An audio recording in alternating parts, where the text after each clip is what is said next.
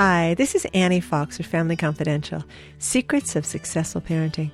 My guest today is Doctor Patrick M. Duffy Junior Doctor Duffy is a licensed clinical psychologist and the author of the new book, Parenting Your Delinquent, Defiant, or Out-of-Control Teen. Hi, Patrick. Welcome to Family Confidential. Hi, Annie. Thanks for having me. Oh, it's my pleasure. Thank you so much for writing this important book. You know, and I'm I'm thinking about how challenging teenage years are for the teens and for their parents as well. And here you have focused on a subset of that challenging population, maybe even the most challenging, talking about delinquent right. and out-of-control teens. So can you please tell me briefly, um, how did you get involved in what is probably really challenging work?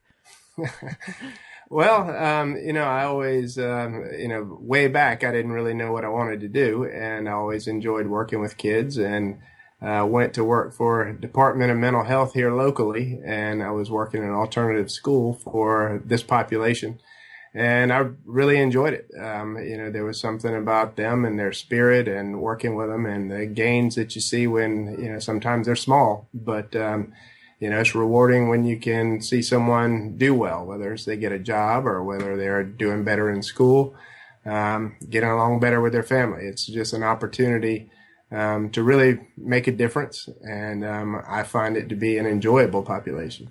Well, I'm really glad there are people, thoughtful people like you who are working with them, because I know they need a lot of work, and the parents do too. I can imagine that it would be extremely frustrating to feel as a parent that your words are not being heard, that you're being defied right and left. And um, and I know there's probably a lot of research that's happened recently that is maybe changing some of the thinking behind um, the causes of this kind of behavior for the teens. And I'm, mm-hmm. I'm wondering how you bring that research to the parents who need it most. Well, um, you're right. There's a lot of research that's out there as far as what's contributing to the behavior. Um, and, you know, a lot of what happens with families and parents is they're not really sure where the behavior comes from. They're frustrated mm-hmm. and they're trying to uh, make a difference. And all they see is the behavior continue, um, and they don't have an understanding of why. So what the research allows us to do is explain the behavior. Essentially, um, we can look at each child and see how it um, plays into their particular circumstances. And we're just saying that under these conditions, where we can predict that this child's going to do this. Um, and so by being able to lay out what those conditions are, it helps explain the behavior, but it also gives a roadmap to the parents of, well, if we can start to change some of these influences on the child's behavior, we would expect to see some behavior change. And so it really gives them some sense of hope that they've got some power to control some of those things and to change the behavior. And I would imagine in talking to the teens as well, you give them a sense of what they can control in terms of the environment, their triggers, and and the choices that they make. Absolutely. Um, and, you know, I think that um, giving them, for some, it may be skills. For some, seeing that they've got some opportunities to do well. Uh, for others, you know, it may just be having people reinforce the appropriate behavior. Uh, it makes me think of, you know, one child we, that was out of school and had been out of school for several weeks, and it was hard to get the child going back to school. She felt really alone. Um, and in being able to explain that, we're able to get somebody, in, in this case, the school principal, was willing to meet the child and greet her at the door and say, hey, I'm glad you're here. Um, let me walk you to your class. And, and so it just depends on what it is and valuing what the child says as well. And we really try and bring the parents into anything like that. So the parent then is going to be in touch with the school principal to make sure everything's going well, just kind of um, having those influences all work together. So in terms of nature versus nurture, um, early signs and, and how parents can can distinguish between, you know, a child having a meltdown at age two versus what starts to become a pattern of obstinacy. Um, what kind of guidelines can you help us with? Um, you know, there are definitely kids that have um, different temperaments, and they bring something else to the equation from another kid. Um, you know, what we tend to see is that kids that end up being uh, falling into the delinquency pattern later in life start earlier, and they may start getting in trouble. Um, they lack social skills. And in situations that maybe could be managed better by somebody about their age, they may respond aggressively.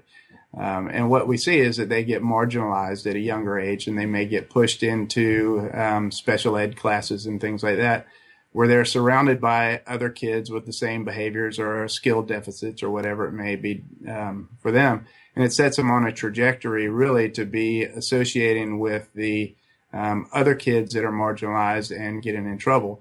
And what the research tells us is that the biggest predictor of juvenile delinquent behavior, or the most direct, is who they're hanging around with.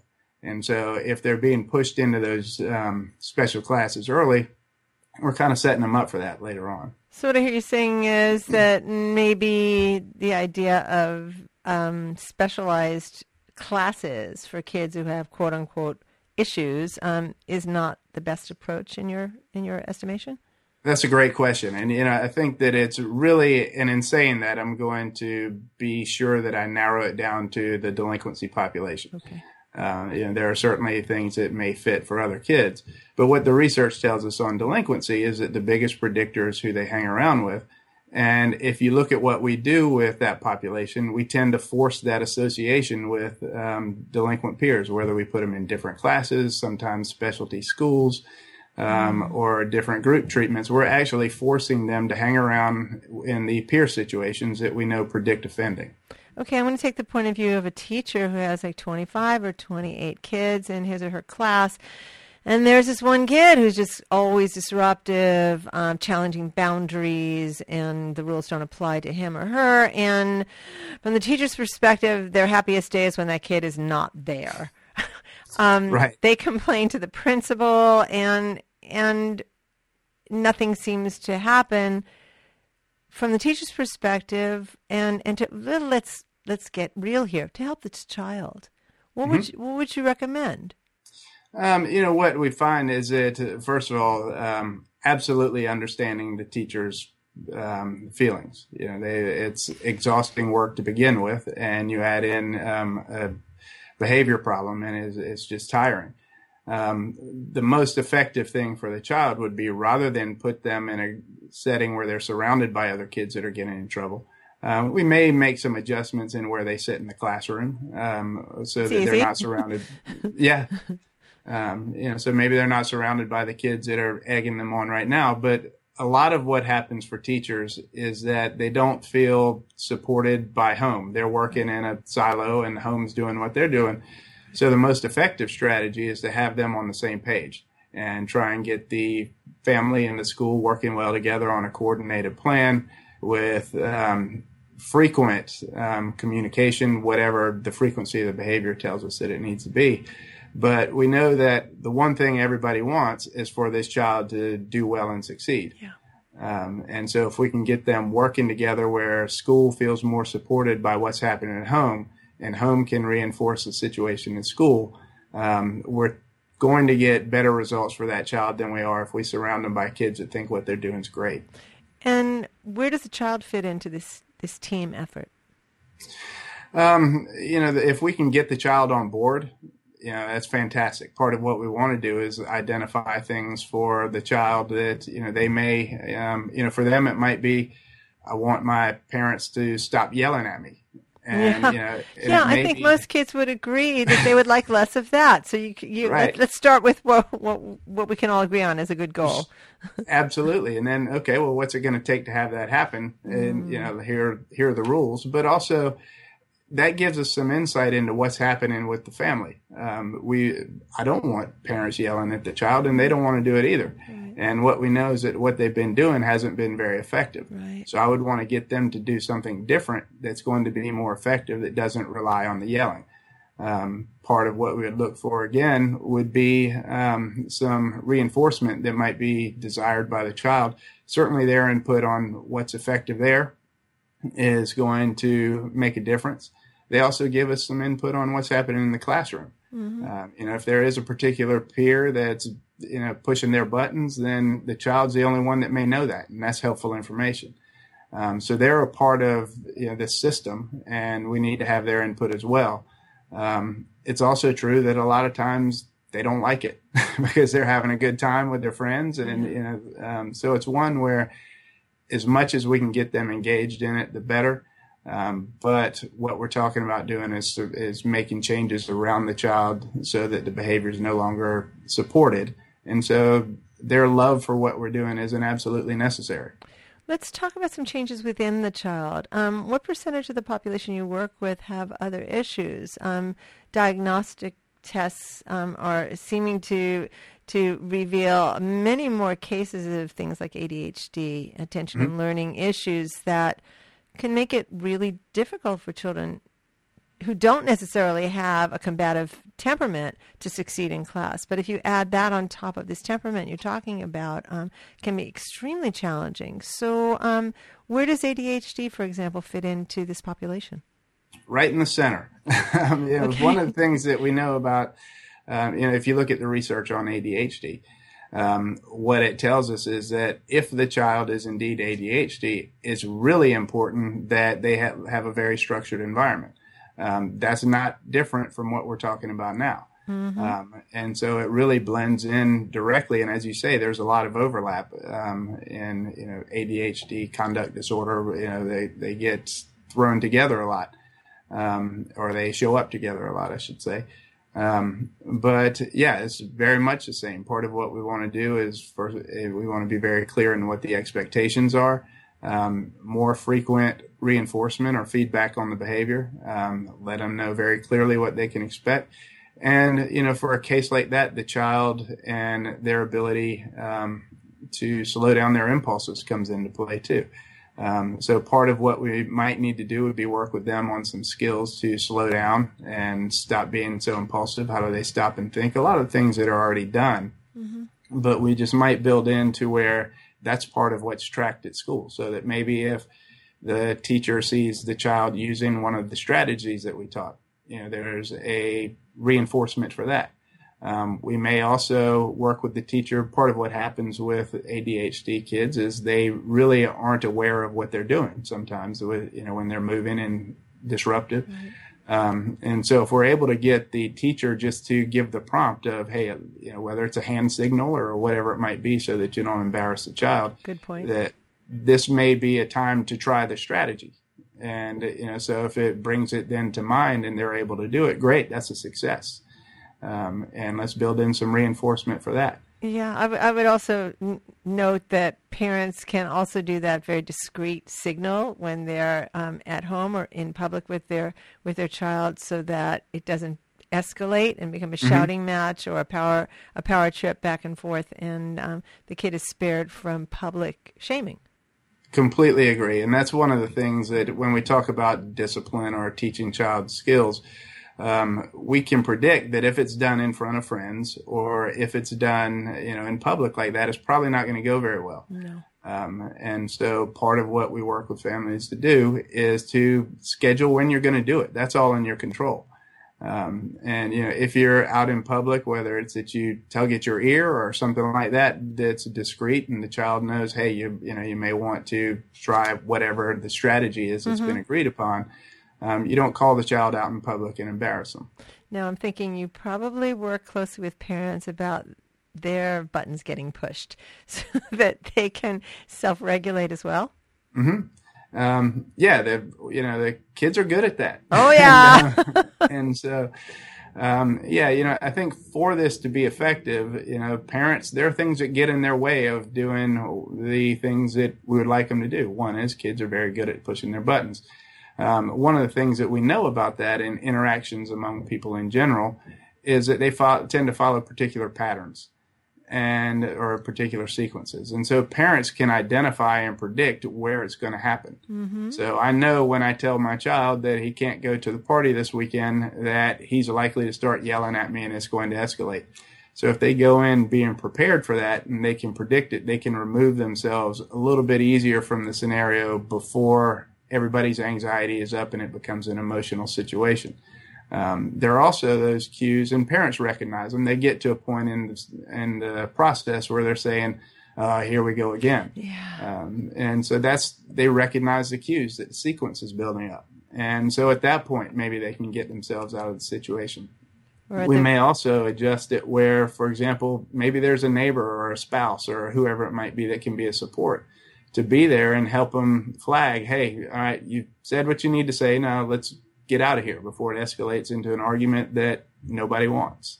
That's really, really good advice. That's good for parents of any teen, any kid. Those button-pushing moments um, rarely put us at our best parenting. Right, absolutely. So, so if there was one takeaway you could have for my viewers and listeners about parenting this challenging group of teens or parenting che- teens in, in general, what would that be, Patrick? Um, you know, I think that parenting, well, the challenging or um, in general, number one is, you know, well, you said one. So oh, go ahead. uh, but, you know, I think that they need to understand that they've got more power than they think they have. Ah. Um, you know, they're the most powerful people in the child's life. Um, and that the kids still seek their approval. Um, and so that they can set clear ideas for what they want to see happen, and they've got the ability to enforce it. Um, one of the biggest things, if we're talking about the delinquent population, is where they go and who they spend time with. Maybe they get home by nine o'clock or whatever curfew time is, but if they were out with the delinquent group, you can still get in a lot of trouble before nine o'clock. Um, so we want them to be aware of that. And, you know, it's a pretty daunting task too. Sometimes it's exhausting work. Um, and, you know, the old statement of it takes a village, but, you know, who's there that can help you, whether it's just to pick up the phone and answer when you're having a tough day or encourage you saying, you know, I, I know you're having a tough time, but you're doing the right thing. Um, or who can help monitor, you know, the child after school if you're working two jobs. Um, you know, that's interesting that you say that about the village. What came to mind instantly is sometimes when I'm at the checkout stand at the supermarket and I see um, a parent being challenged by usually a young child. Mm-hmm. Right there at the moment, they're hungry, it's time to get home for dinner, and the kid is doing something that typically mom doesn't like. Um, when she responds in a way that I know is helpful, I, I, you know, I just give her a look and I go, good parenting. Oh, that's that's great. Yeah, it's nice when you see them do that, and you know that they're being strong in the face of what's a tough situation for them. Yeah, and and I think that kind of reinforcement, especially since so many people feel judged by other parents in public when their kids are not behaving perfectly, it it, it really helps to just um, yeah, I'd say this to all of us who are who are parents, um, just to have an appreciation that just because the kid is acting out doesn't mean you're you've got a bad parent. In fact, um, they're doing their best, and and. It would be really helpful if you could just lend a little support. I think that's a great point. You know, the self-doubt comes into play. You're there, you're embarrassed because your child's yelling in the grocery store, and you know you start you just say, "Oh, let me get out of here." And you, but if you know the people there are supportive of what you're doing, that's yeah. a great vote of confidence. Yeah, it only needs to be a sympathetic look exchange with right. the mom. It doesn't need to be a whole thing, and. Um, Yeah, mom will get it. That's really, really cool. Um, okay, Patrick. Well, we've got like just about one minute left, and I'd love for you to take okay. this time um, as an opportunity to give our viewers and listeners some information about where they can find more resources from you. All right. Um, well, my uh, book is available um, on Amazon. They can find me on my website at D R patrick m duffy dot com. I'm also available on Twitter at P. Duffy Psych, and available through my publisher as well, uh, through New Harbinger Publications. And um, certainly happy to respond to anything that you send me. And I appreciate your time. Well, I certainly appreciate the work that you're doing. It's it's important for parents to feel supported, and teachers as well. And it's very important for kids to feel that the adults who live and work with them really care. Absolutely. And thank you. This is Annie Fox for Family Confidential. To learn more about my work with parents of tweens and teens, visit Annie Fox dot com. And check out my parenting book, Teaching Kids to Be Good People, Progressive Parenting for the twenty-first Century. And my new book for tween girls, The Girls Q and A Book on Friendship, fifty Ways to Fix a Friendship Without the Drama. And if you like this podcast, and we hope you do, please consider rating us on iTunes. It may seem like a little thing to you, but it will mean an awful lot to us. Family Confidential Podcast is produced by Electric Eggplant, creators of books and apps for parents, kids, tweens, and teens. And tune in next time when my guest will be Catherine Ellison. Catherine is a Pulitzer Prize-winning journalist and the author of the new book, A D H D, What Everyone Needs to Know. Until next time, happy parenting.